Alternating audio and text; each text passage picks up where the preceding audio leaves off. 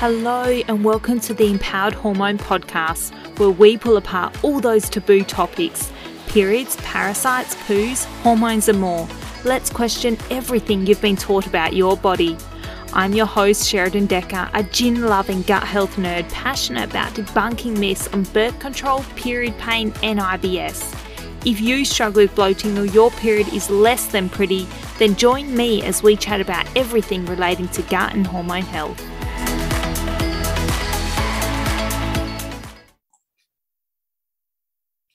Hello, and welcome to another episode of the Empowered Hormones podcast. Today, I have the privilege of speaking to Amy. So, Amy Armstrong is a mineral obsessed mum of three, a root cause protocol consultant, a certified HTMA practitioner, which we will get into for those who don't know what a hair trace mineral analysis is, uh, and also a holistic health coach. So, Amy found herself drawn into the natural healing world um, on a quest to help her chronically uh, ill child become well and also improve her own rapidly failing health. So, after spending many years trying different therapies and treatments, Amy found the work of Morley Robbins, hallelujah, um, and began the root cause protocol through which both her daughter and herself experienced profound healing. So thank you so much for being here today, Amy. It sounds like you've got quite a story for us.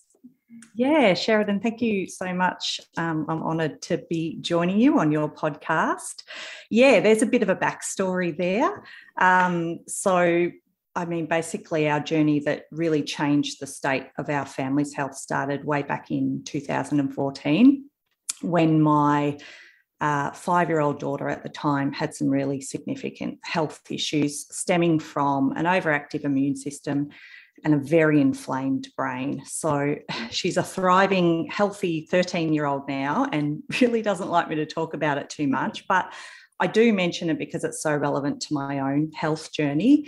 So I guess to give you a brief history uh, on me, I was a kind of a standard Aussie kid uh, on a standard Aussie diet. And I guess I had the standard Aussie kind of kid health issues as well. So I had quite severe asthma, um, bad allergies, uh, deathly allergic to cats, I was, um, as well as, you know, um, pollen and, and everything else that was going around, mm. um, you know, digestive issues. Um, and it all sort of seemed to pick up steam through my teens and 20s. And by my 30s, I was suffering from a pretty long laundry list of health complaints, including, um, you know, digestive issues, gallbladder issues, thyroid issues, insomnia, acne. Um, you know, there's a whole list there. I, I could go on and on. But it probably wasn't until my daughter became really ill that the stress of kind of that situation and also having a toddler and a baby at the time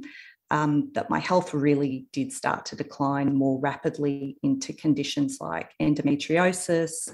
I mm. had uh, breast and ovarian cysts. I had um, bouts of very bad depression, anxiety, daily panic attacks, um, just basically total nervous system dysregulation and, and chronic fatigue, which uh, kept me, you know, in bed a lot.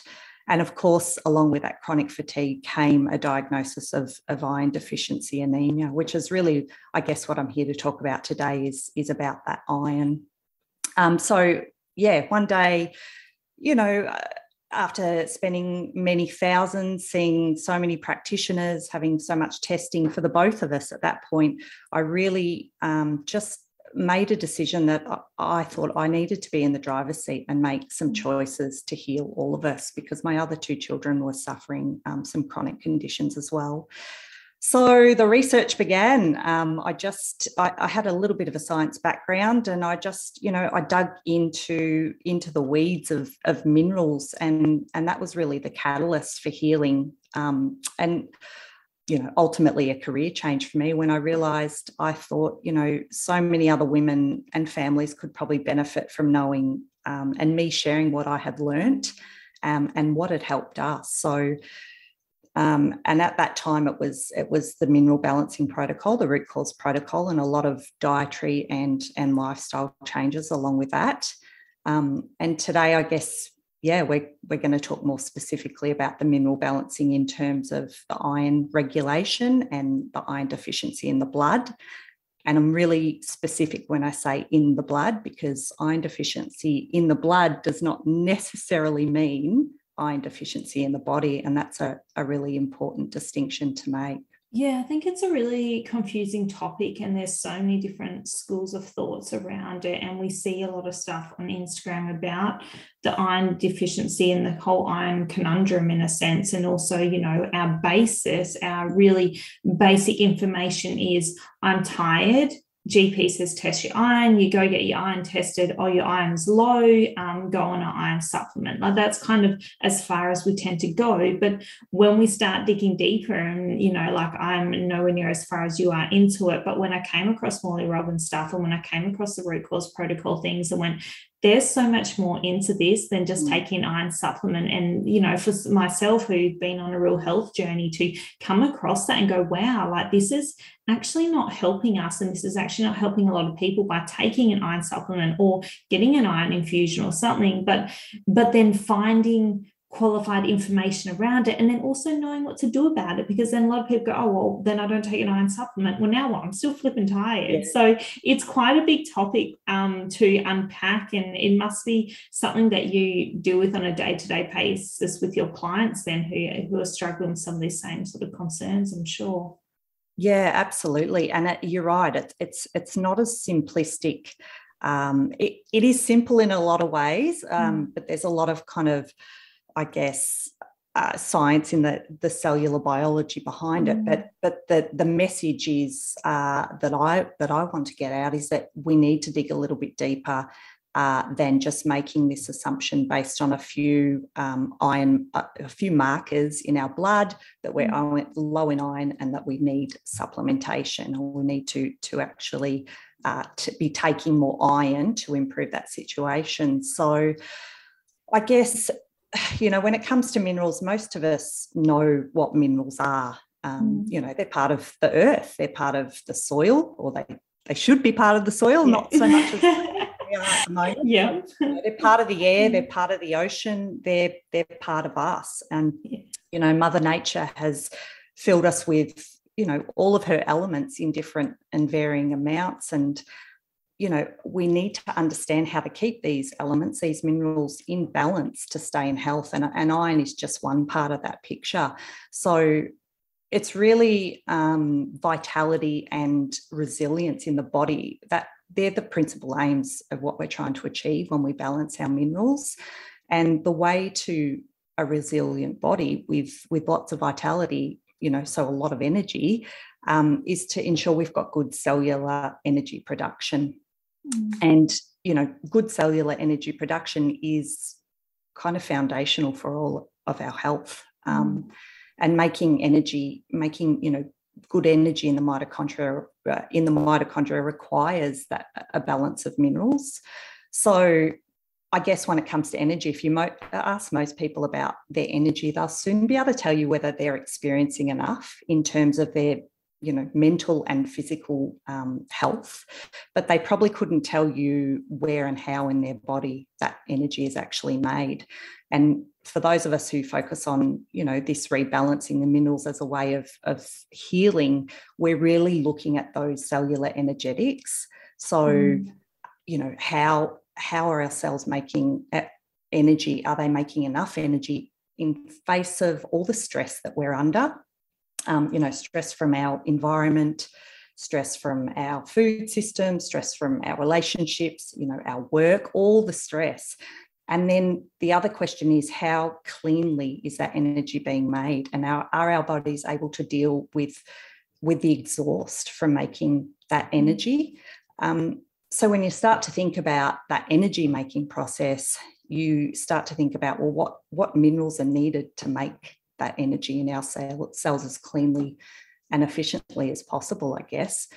So it's sort of it's really simple at the end of the day in some ways a body that is making energy cleanly and efficiently because it has the mineral capacity to do so you know that's a body that has a, a, a much higher likeliness of functioning well you know we're talking about a digestive system that's functioning, mm. a, a, liver that's functioning, a nervous system that's functioning, you know, uh, um, hormones that are balanced.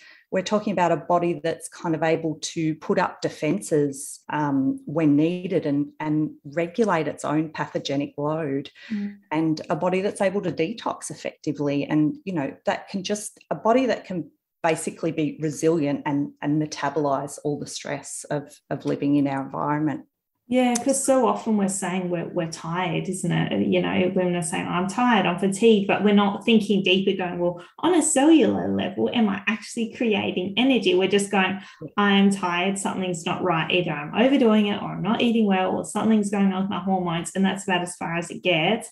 And then yeah. usually there's caffeine or stimulants or things that we then take to you know give us that upper even though we're not actually dealing with like you'd say the root of it going well why are we not creating enough energy and what's going on there? And then you know as you sort of said well there's a huge role of minerals in in this whole aspect which i don't think a lot of us are considering straight off the bat. And like you said maybe because we're not getting as many from our diet anymore there's that interplay as well Absolutely. And, you know, um, I like to think about it like this you, you know, we, it's minerals are so foundational to our health in just in the fact that, um, you know, every enzyme requires a mineral as a key to run. And enzymes are what make all these reactions happen within our body. So I think we mm-hmm. really sell ourselves short when we just start to think, at a hormone level or at a just a digestive system or we can start to compartmentalize the body because underpinning all of that is um, you know the very first question we should be asking in, in my opinion is you know do we have the mineral capacity to even uh, have have a body that's functioning properly? And then of course we can build layers on top of that and ask more questions but it seems like the foundation from which we should really be starting at so if someone is presenting as tired and fatigued, is it um, not inappropriate, it's not the word, but is it inappropriate for the GP to be doing blood testing and saying their iron is low? Like, if you're tired, should you be looking at iron? And then that leads into the next question of, well, how much iron do we actually need? But should, you know, is, is there actually a link with iron and energy, or is it more the overall mineral stress digestive load?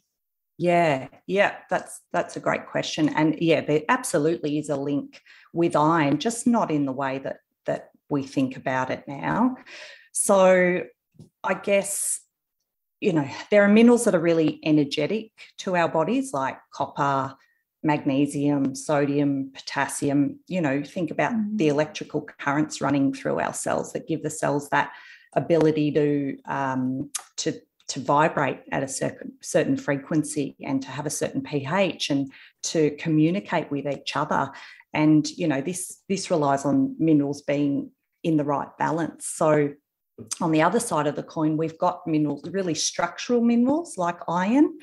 And I'm pretty sure now, you know, most of us would know to some extent what iron does in our bodies. You know, we we do, we associate it with energy because it's responsible for carrying, a bit like a waiter, it's responsible for carrying that oxygen around that does eventually get made into energy. So mm. naturally, we think if we don't have enough energy, we mustn't have enough iron. Mm. But really, what most of us wouldn't know is although iron carries the oxygen, it's copper that activates that oxygen to become energy. And if that oxygen can't be activated, we don't, because we don't have the copper capacity, then it becomes like an accident with oxygen, which we know as oxidative stress. So mm. copper is vital in that picture, even though it's it's uh, iron delivering that oxygen. So yes, iron is absolutely a necessary part of that process, and it's essential for life. You know, we, we're not arguing that, but without copper, that oxygen can't be used right. And of course, in that energy making process, that can't happen without magnesium either. So that, you know, magnesium is an integral part of ATP. It's actually magnesium ATP, ATP being that that energy molecule. So, so yeah, so is that then saying that iron is low if you're low in energy or? Uh, yep. So it can be showing up as low in mm. our blood, um, which doesn't necessarily mean we don't have it in our bodies. And I guess the question is, you know, it comes down to what what minerals do we perhaps need more of, and what do we need? Um, what minerals do we need to keep in checks and balances in the body? And you know, counter to that popular belief, we might not need more iron in the body, which is is what you're asking if it's measuring no, low. We we may just need our iron to be more functional in our bodies. Yeah. And the way yeah. to make it functional is in the presence of copper and magnesium, and one really important uh, vitamin called retinol, which is preformed vit- or animal based vitamin A. And if we can get the balance right, that's what can really allow um, us to be producing energy effectively and, and being able to clear the exhaust and to have our cells functioning properly. So we've got that energy and vitality and, and resilience to, to disease. So I guess, you know, what you're asking is how much iron do we actually need? Mm. Um, so maybe I'll talk about that and then I can talk about the different yeah. blood markers that that show it if if that yeah. Yeah, awesome. Yeah. Yeah. So when we're talking about how much iron we actually need, it's really important to know a couple of things. And the first one is that we don't have a good excretory pathway for iron to exit our bodies apart from blood loss. Um, so, unless you're actively bleeding, so uh, giving mm. blood is a good way, and, and, and of course, menstruation for women as well. Um, apart from that, once it's in your body, it's it's not going anywhere. So yes, there is some sloughing off from the gut and things like that, but regardless of how much iron you put in your body, that can only happen at a certain rate anyway. So we are accumulating iron for every year we're on this earth. We, we you know, we are mm. accumulating it, and our iron levels are going up. Maybe not necessarily in our blood, but I'll get yeah. to that, but in our tissue. And so, someone like Morley Robbins would say that um, iron is what ages us because for every year we're here, we're accumulating it in our bodies, and it's you know, it's essentially rusting us from the inside out. Oh, wow. Yeah. So, so then we have to think about how much we're getting by way of enriched foods. You know, if you're eating a, a diet um, high in refined grains, there's a, a, really good chance that they're enriched with iron. Um, and and many of these forms, this is probably a whole nother topic, but you know, so many forms are essentially iron, iron filings. You know, um, I think there's nine or 11 forms and of, of iron that they actually use in food. And, you know, many of them are considered carcinogenic. So that, you know, that should be making the hair on your arm stand up just a yeah. little bit, just even thinking about that. And then you've got to add to that iron supplementation. So, so many menstruating women uh, are put on iron supplements um, because there's this assumption that if you're having heavy bleeding, then you know, and you and you're fatigued and you're tired, then you're iron deficient and or even anemic. So what we really need is about 25 milligrams of iron a day.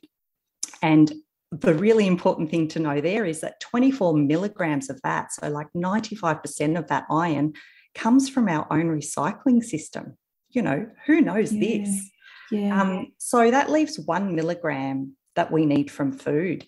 And yes, you know, when you take into consideration that we only um, absorb a small amount of that iron, and it does depend whether it's from an animal product or a plant product, it's still going to be a sight less than most of us are consuming on a daily basis. Mm. And things like, you know, it, breakfast cereal is the prime example. Um, breakfast cereals, I have read, can contain up to 48 milligrams of iron wow. in a realistic I'm not talking about the serve on the back of the packet or on the back of the box. I'm talking yeah. about the serve that we are really more likely to be eating. Yeah. And add to this iron supplements, you know, iron fortified foods, and you get the picture like too much iron. And um, then if you add to that picture then that the ever lessening amount of copper that we're getting in our diets for various reasons you know there's less copper in our soil we know that um, glyphosate fertilizer you know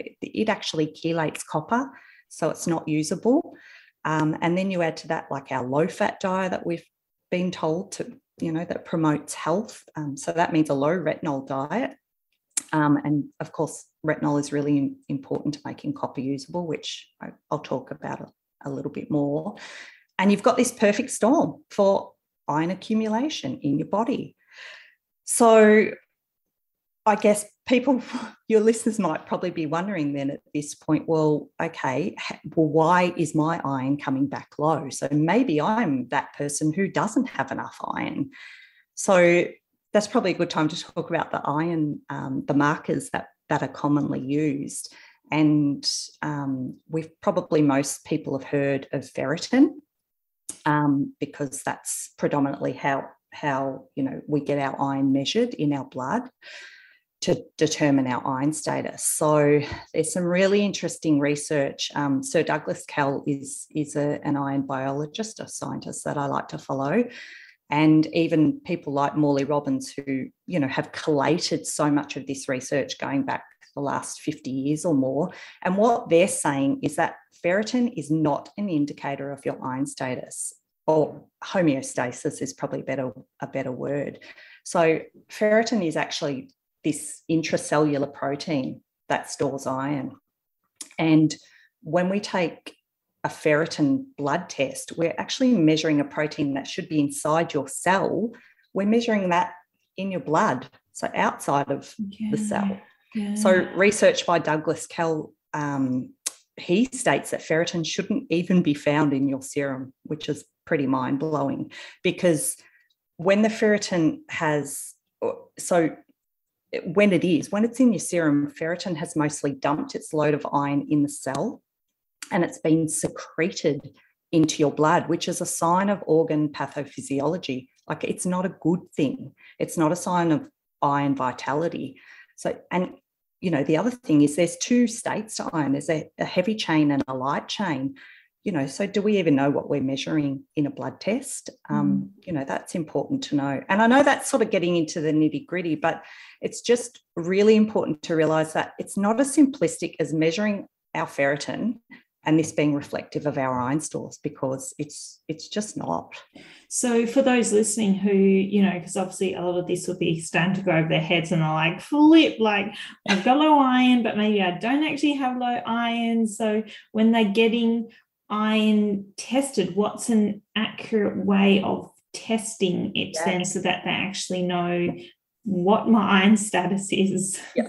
yeah. So, yeah, great. I mean, great question. And so, um, yeah, we're looking at a number of markers to get a more kind of complete and responsible assessment of your iron metabolism. Um, and you know, we've got to take into account your copper and your, your ceruloplasmin, which I'll explain what that is as well. So, um, as part of being a, a, root cause protocol consultant, you know, we're trained to look at these markers and a few more like um, magnesium, zinc, um, sometimes vitamin D and retinol as well. Um, and we read those alongside the hair tissue mineral analysis to give kind of a better picture metabolically of what's happening around your iron homeostasis. So I won't go through every single kind of marker individually, um, but I do want to talk about a couple of um, the iron markers and, and the copper markers. Um, yeah, because they're really important to see alongside for the, the iron markers for the best kind of picture. So um, you know, and I'm sure a lot of us have heard of copper, but probably not many of us have heard of ceruloplasmin, which I will talk about. So another um, pretty well-known marker that um, that we that we often get taken at the doctors is hemoglobin and 80% of the um, body, uh, our body's iron is used to carry oxygen around. About 70% of that is in hemoglobin. And, and once upon a time, hemoglobin was actually the measurement that, that they took for iron status. And then at some point, that kind of morphed into being all about ferritin. But like ferritin, it's still um, it's still a bit of a dipstick measurement, like um, measuring the oil in your car, the level of oil in your car. And, and that's useful, but it doesn't tell us much about the kind of movement of iron as a marker like mm. serum iron. So, serum iron um, measures the efficiency of our iron recycling system. Um, and if we keep going with that car analogy, we, which is not my analogy, by the way, that, that's Morley's analogy, but it, it just, I can't think of a better one. It just makes so much sense and it makes it easier to understand. So measuring um, serum iron um, is probably similar to measuring how many kilometres per litre you're getting from your car. So the efficiency.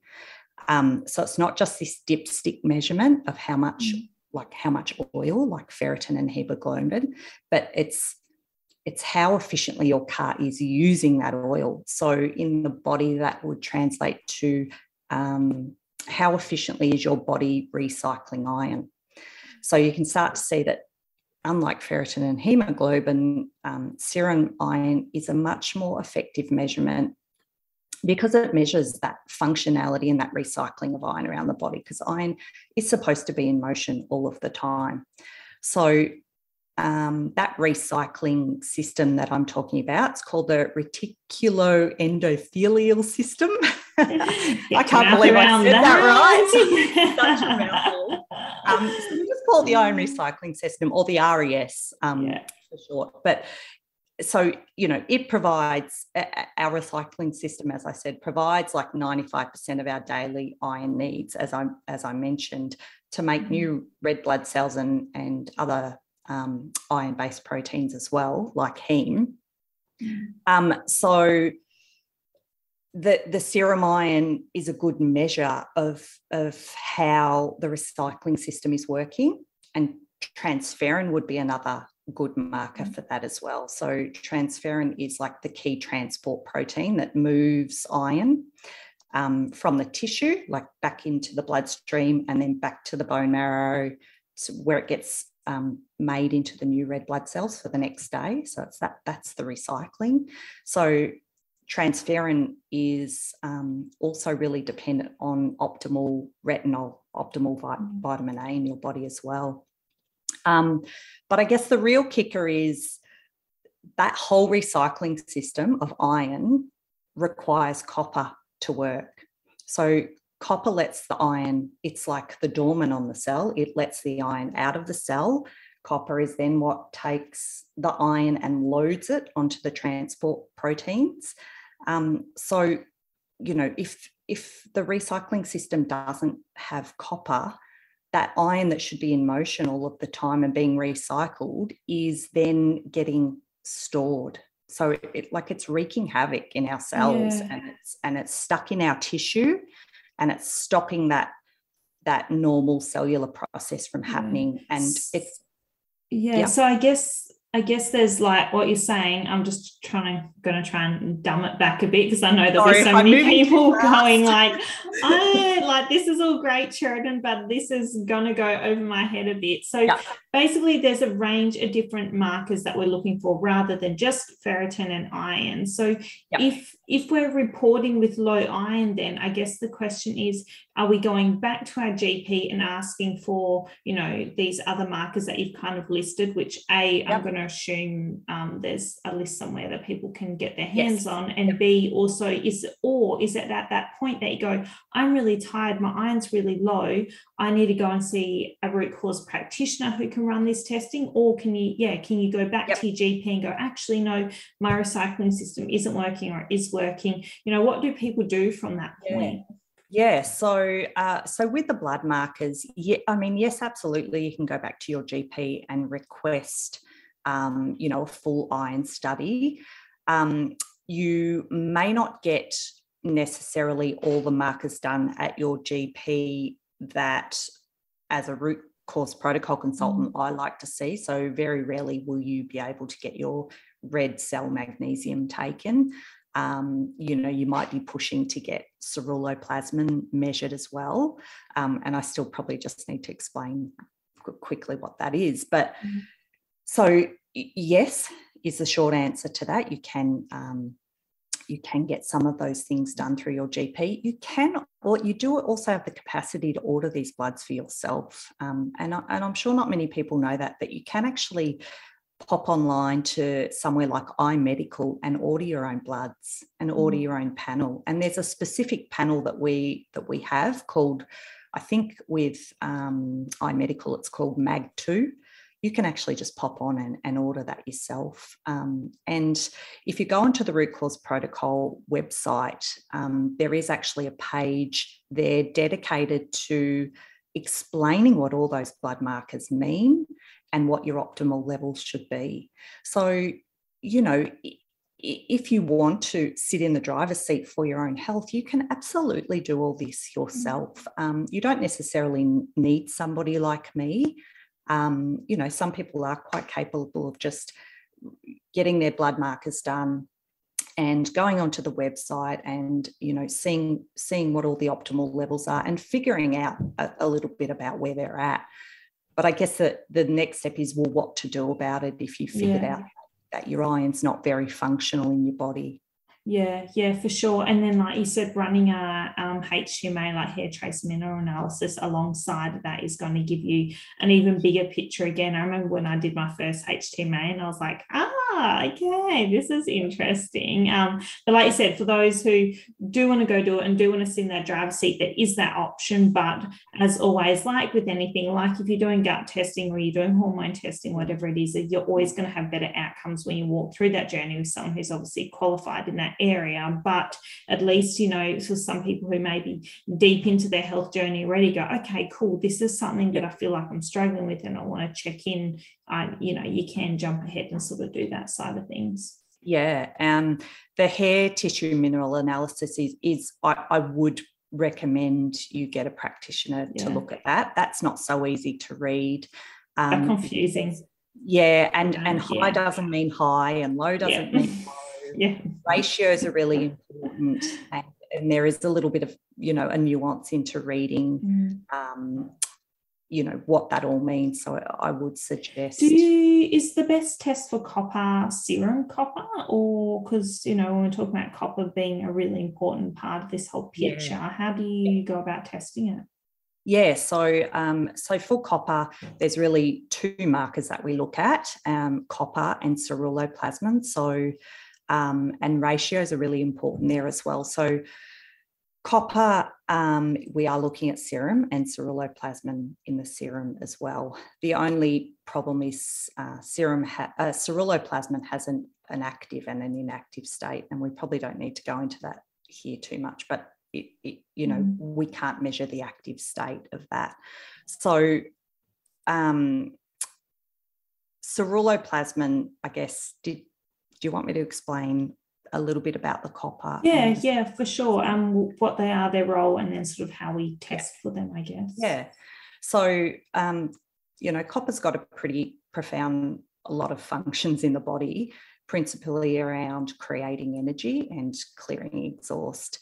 And the copper, the, the thing with copper is that it has to be bioavailable, which means it's got to be complexed in a network of, of proteins and enzymes.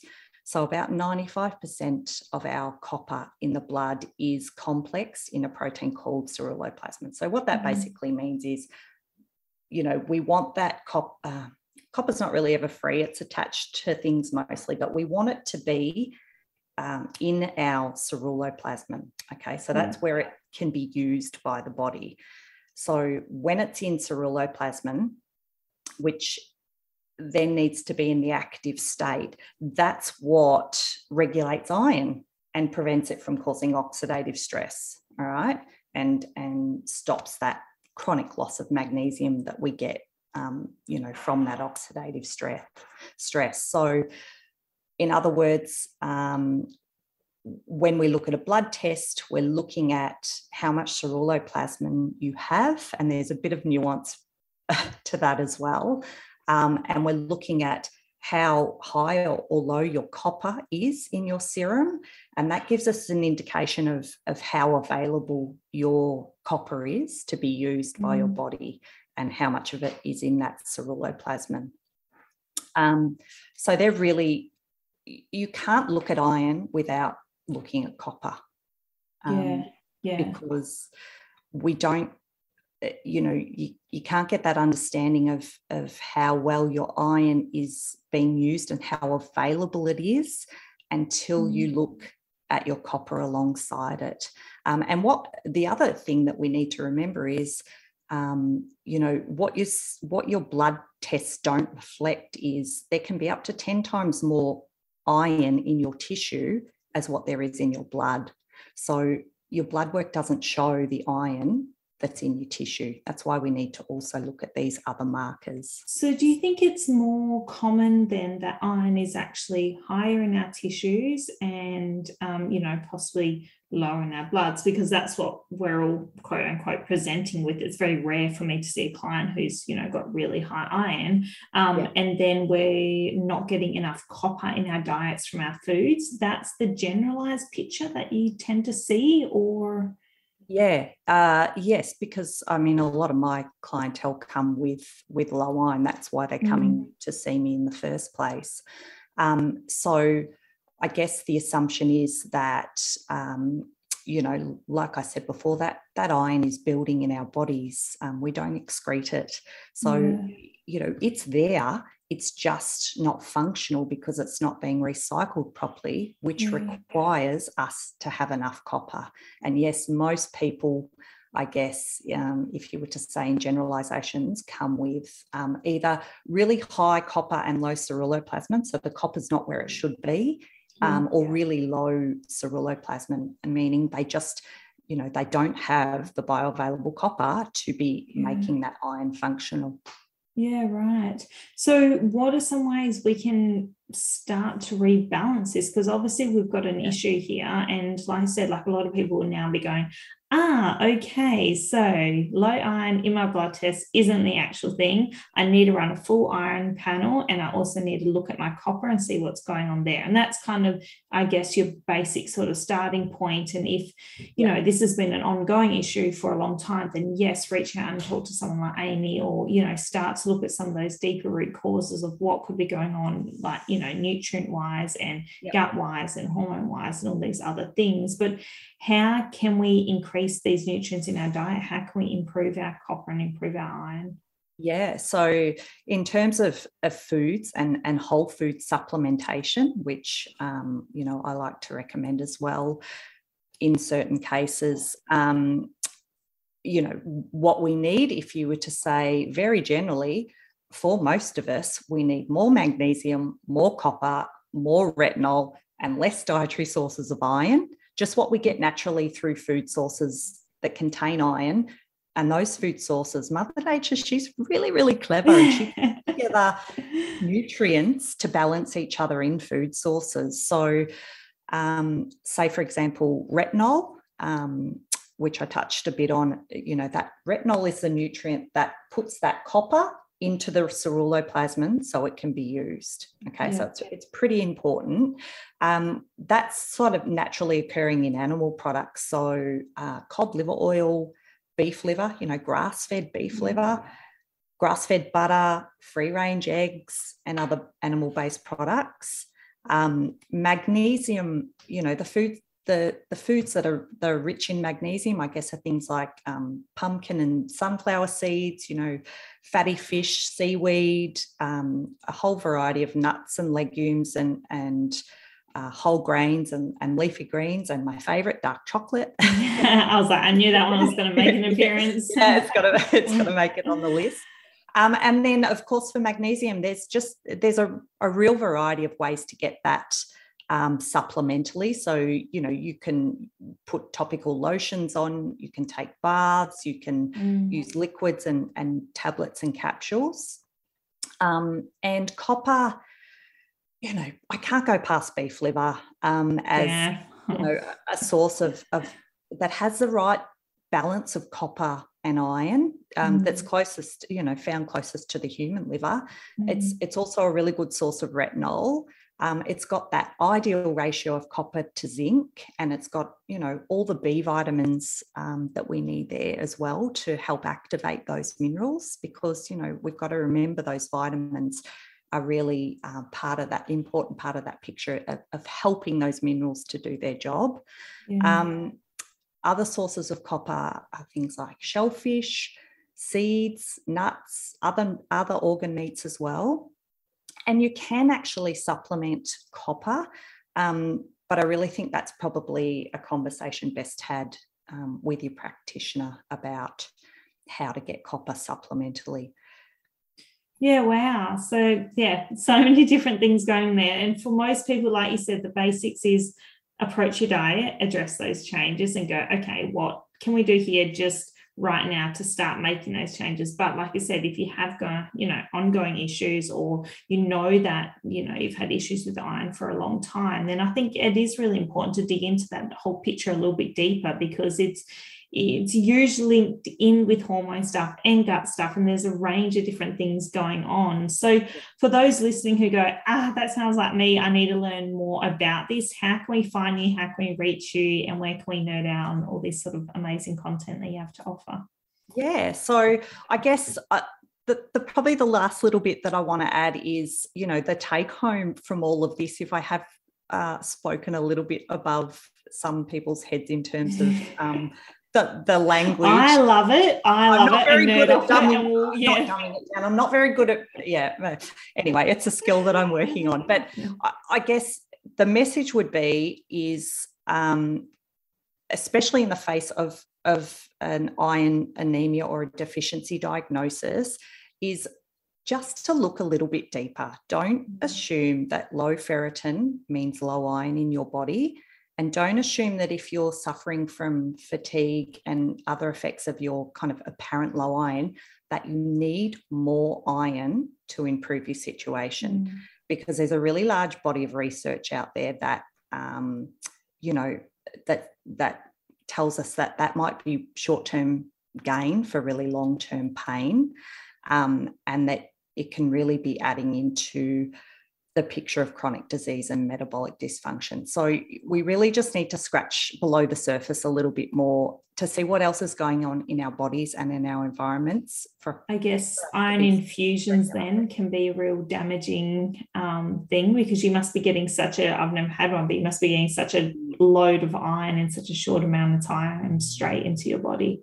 Yeah, yeah, absolutely. Um, and uh, look, you know, I've been there and done that too with my um, anemia um, diagnosis a long time ago. I, I had several infusions, but uh, something just didn't sit right. Even not knowing what I know now, mm. back then, I, I, was starting to think, could can this be good for me? Putting all of this heavy metal into my body yeah. over the long term. So it's yeah, yeah just just uh, you know ask more questions is is I yeah, guess. Um, I love that. I'm so passionate about them. People ask, look deeper, and you know, start start looking around. And also, um, the Cure book by Morley Robbins is an awesome place to start. I love that book. Changed the way I practice and did a lot of things. And I was yeah. like, this is yeah, this is really great. So for those who kind of go, I actually I do want to know more. I want to reach out to Amy. I want to hear more, but I also want to read more onto it. I feel like that book's pretty um easy to digest as well in a sense. Oh, it is. It's it's. I've yeah. I've um, encouraged so many people to read it, and it is. It, it's quite an easy read, and it's. Mm.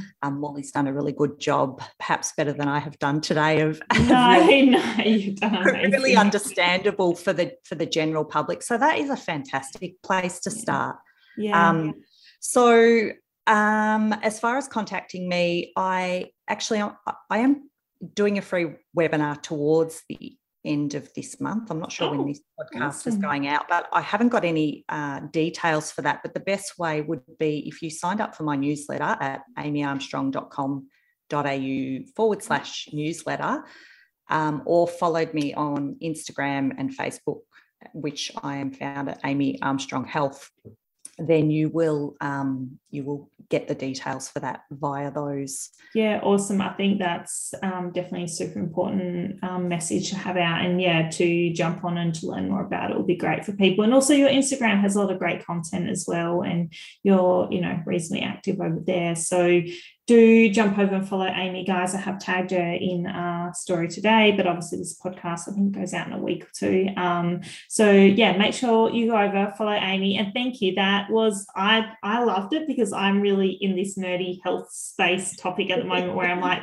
okay, things need to shift. I want to learn more. I want to know more. Um, but also for a lot of people, this episode will just be the first time they've heard of this and be going, okay, wow, like can I just baby myself into this? I'll start by following Amy. I'll start by buying the book. I'll start by reading a bit more. Um, and there are a lot of people who speak well on these topics um, on Instagram. The Real Food Gangsters are really good. Um, there's a few other people who I follow who just have really great information as well. So follow a couple of people and learn a bit more and go to Amy's free webinar and just start to educate yourself around the whole iron concept because like we said it's so much deeper than what our GP is telling us and what we're originally thinking as well.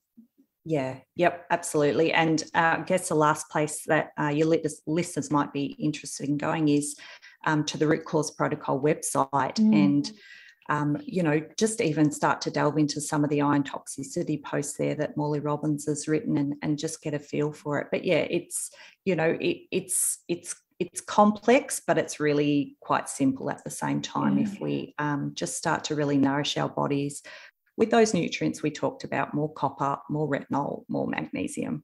Yeah.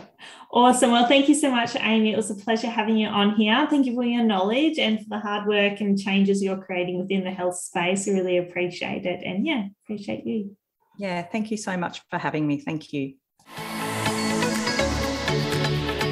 Thank you for listening to another episode of the Empowered Hormone Podcast. If you know a female who needs some empowerment, please forward, repost, tag, or share, and let's get women talking.